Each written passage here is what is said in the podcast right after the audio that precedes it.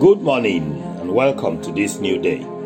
As you rise up today, be ready to shine, for your light has come. I'm Peter Saho, pastor of Christ Manifestation Church in London, and I bring you good news a message of love, hope, and peace. Revelations chapter 1, verses 5 to 6 say, To him who loved us and washed us from our sins in his own blood, and has made us kings and priests to his God and Father. To him be glory and dominion forever and ever. Amen.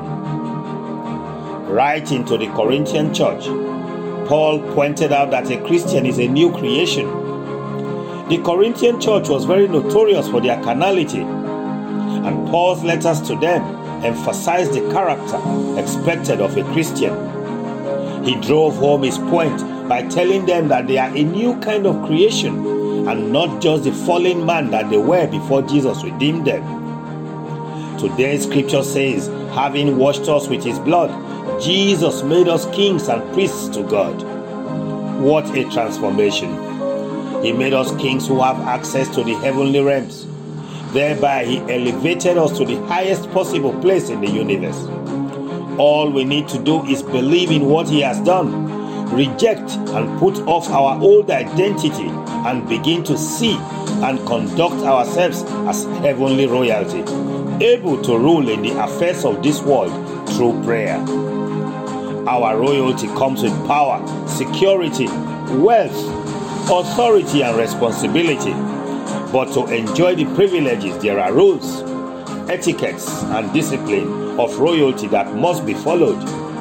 It is our responsibility to study the King's book in order to discover them. Beloved, as a man thinks in his heart, so is he. How do you see yourself? You are a king, you are royalty. Your security is in God. He will not withhold what you need as a king from you. It is time to believe God's word and begin to see and exercise your authority as a king. Today, I pray that God will help you to see yourself the way God sees you and that you will begin to live out who God says you are.